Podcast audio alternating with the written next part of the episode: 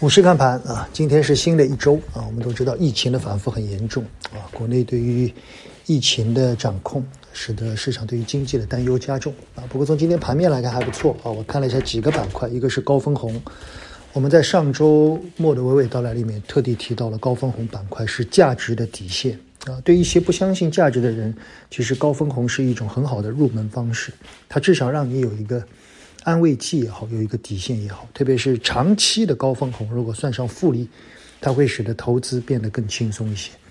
其次呢，就是房地产板块啊，这是我们从去年四季度一直到现在的，不管它是龙头，还是一些很多人认为有问题的地产，随着政策的不断的加码，我认为地产是今年边际政策改变最大的。呃，除除此之外呢，今天我们看到，呃，港股的互联网板块再度启动啊，一个是腾讯开始回购。很多人说，在腾讯这一次的年报里面没有提到回购，所以有些失望啊。其实，小马哥从来都是一个非常实际的人，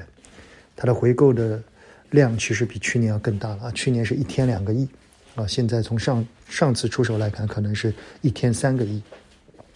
回购它是一个量变到质变的过程，我们依然坚信这些企业也在发生着变化。呃，上周我们非常详细的点评了。腾讯的年报啊，跟很多人的看法有所不同啊，当然也是一家之言，希望对你有帮助，好吧？本周我们有机会再来点评一些其他的年报，比如说很关心的很多人的金龙鱼啊，包括软件类的拥有软件啊，我们都有机会来专门跟他们家做一些点评。年报季了啊，好的坏的都要拿出来溜溜，我相信市场最后会回归价值，仅供参考，谢谢大家。